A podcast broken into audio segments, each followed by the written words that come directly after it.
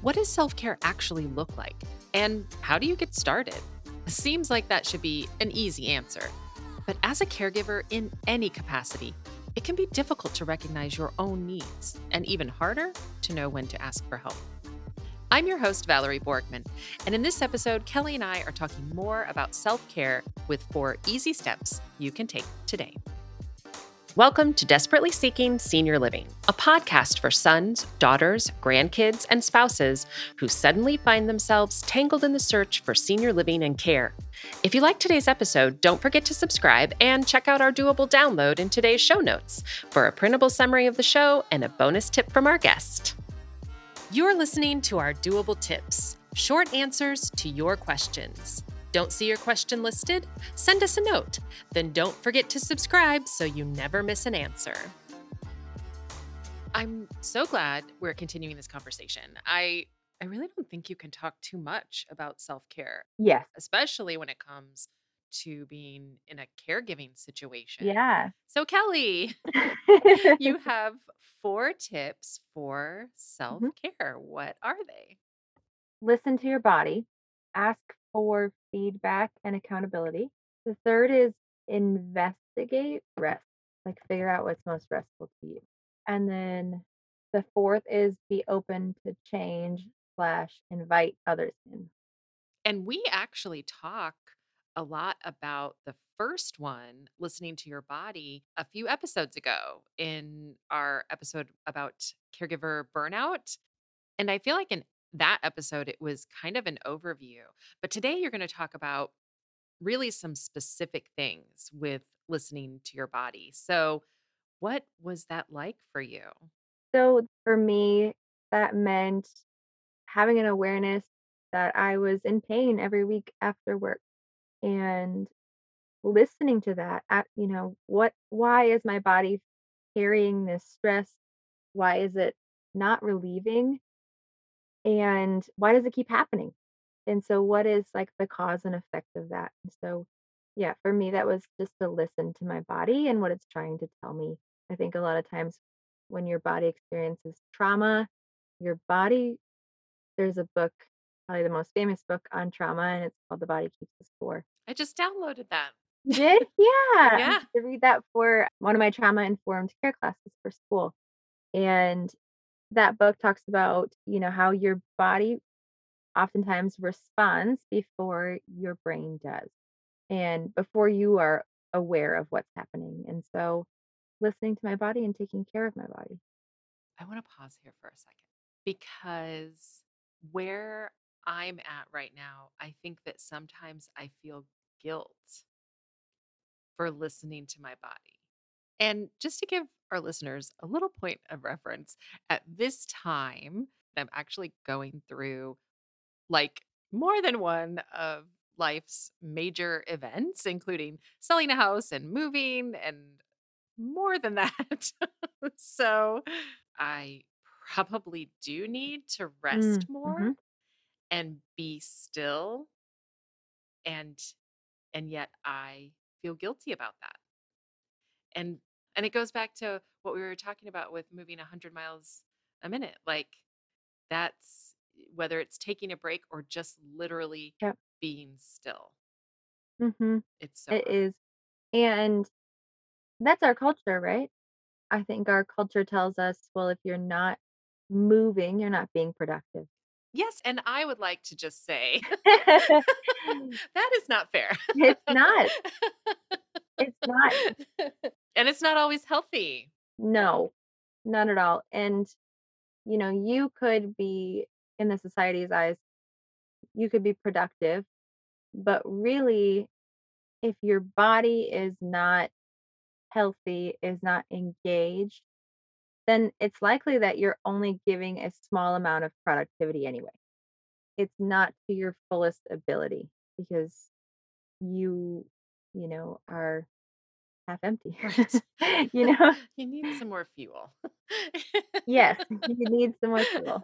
You need to have a snack. Sit down. yes. So, what is your next tip?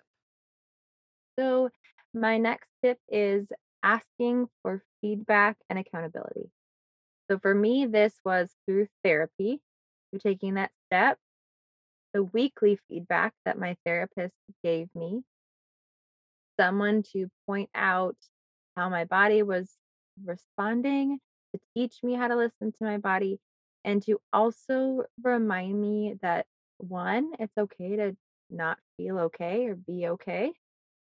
And two, learning how to love myself extravagantly. Ooh. Ooh, I like that. Yeah. Yep. Because I've spent so much time and energy loving other people, and that is it's so noble, right? And it's that's the goal of a social worker is to help, but I can't give what I don't have. And so for so long I felt like I was kind of running alone or I was running with other people who were burnt out, other burnt out healthcare workers. And so we were all just kind of going at the same pace Not really encouraging each other to take a break, or if if we did, it was we can only take a break under these conditions if we're not short-staffed. And let's be honest, we were always short-staffed. So, Especially with COVID. yes.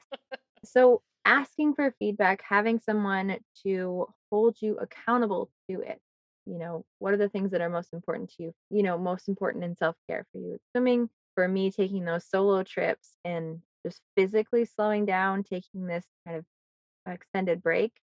I needed someone to hold me accountable to that. Yes. I really love the finding someone to hold you accountable part of it because because like we are saying it is so hard to do any self-care. Mhm, um and you were and I love what you were saying about slowing down, which actually leads us into your next point of investigating rest, mhm. which is definitely slowing down. Yep, being okay with the struggle to slow down. Because automatically we want to go, you know, from 100 miles an hour to nothing. And we think that's what we're supposed to do. And it's just not the case. And it's going to look different for everyone. For me, that week and a half, I I still filled my schedule. I just filled it with other things. And that was okay because I slowly learned to slow down and it didn't happen right away. You know, so just knowing yourself and knowing the easiest way to ease into rest is important. You weren't just sitting there the next day because, well, A, that's really hard to do. And B, you Yeah. knew yourself that you needed to have something.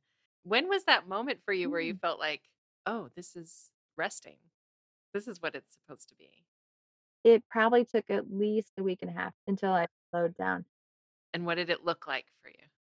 It looked like taking a long time to make breakfast or reading for an hour in the morning and not feeling like I I need to get through this so I can check off the rest box and go on a coffee date, right? Or leave or go do something and or not feeling like the urge to clean the dirty dishes all of a sudden, like it's something I had to do.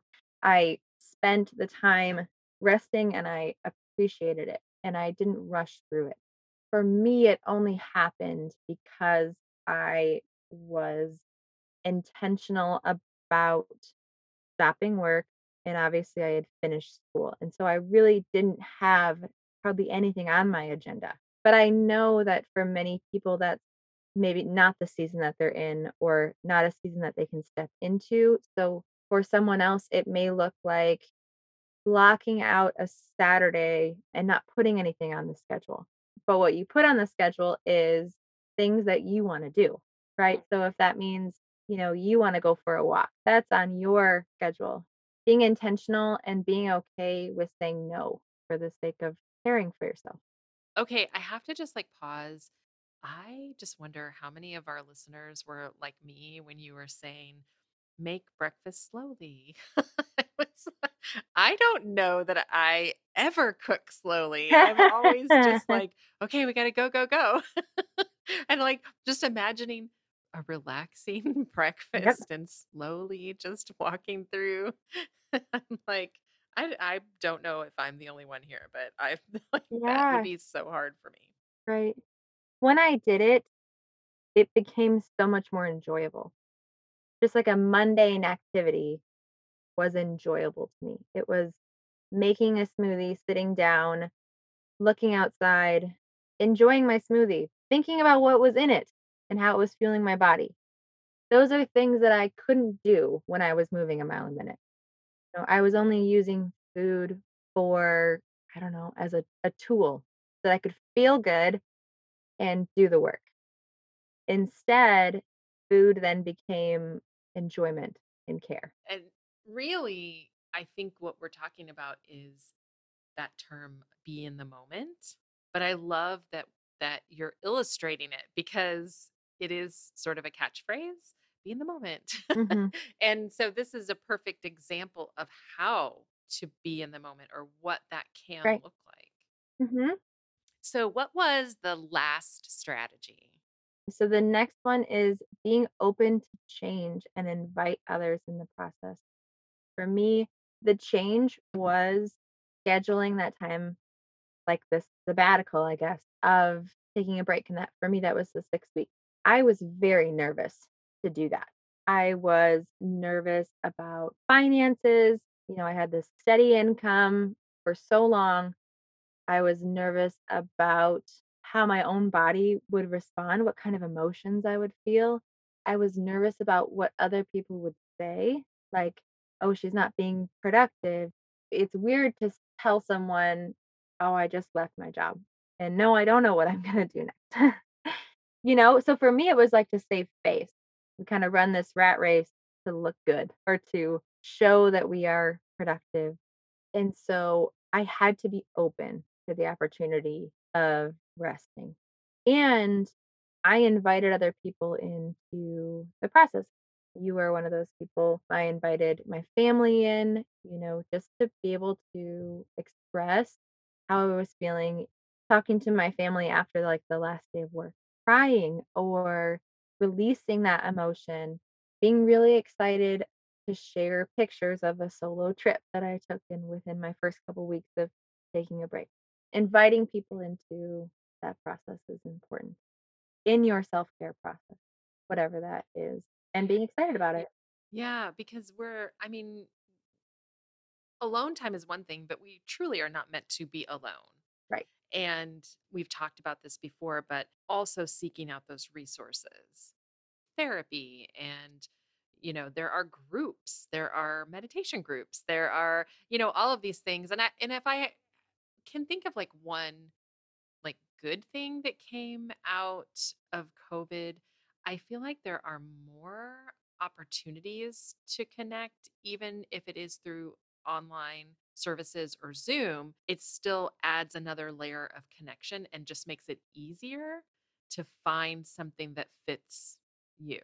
Right. You did one on one therapy, they have group therapy support groups. We talk about the Alzheimer's support groups all the time, caregiver support groups. When you're in those groups, you you are essentially giving back as well by telling your story. Yeah. Yep. I mean, even being on the podcast, you know, sharing a few weeks ago about my grandparents, that was life-giving to me, and I hope life-giving to other people. This was really good. Thank you. Thank you, Kelly. And and of course, we're going to put everything that we talked about in show notes. We're also going to add links to some other resources like the Alzheimer's support groups. NAMI, we'll we'll put NAMI in there as well, which is the National Association Uh, mental illness. Mental National Illness. Association for Mental Illness. Mhm. that taboo word that we need to just get rid of. Yeah. I, I'm just going to do a total aside because there's still such a stigma surrounding mental health. Yeah. We just grew up with it being so taboo. And oh my gosh, yeah. I feel like the younger generation, I feel like they got it. They're just like, "Hmm, no, I feel depressed today. I mean, they're, Yep. they're like, they're just, They're just honest. yes, honest. Yep. And I think they've got the right idea. And if more of us were open and, you know, talking through it. And that's why we're doing the show. It's why we're doing this episode to just Mhm. help people realize that we're not alone. Yep. Today's episode is brought to you by ClearPath Senior Living Solutions. ClearPath helps families find assisted living, memory care, and other resources. Find our contact information in today's show notes. Check out this episode's doable download in show notes for details, including industry terms and definitions we discussed, as well as a bonus tip from our guest. Have questions or your own tips to share? Leave us a message. We'd love to hear from you. And until next time, make it doable.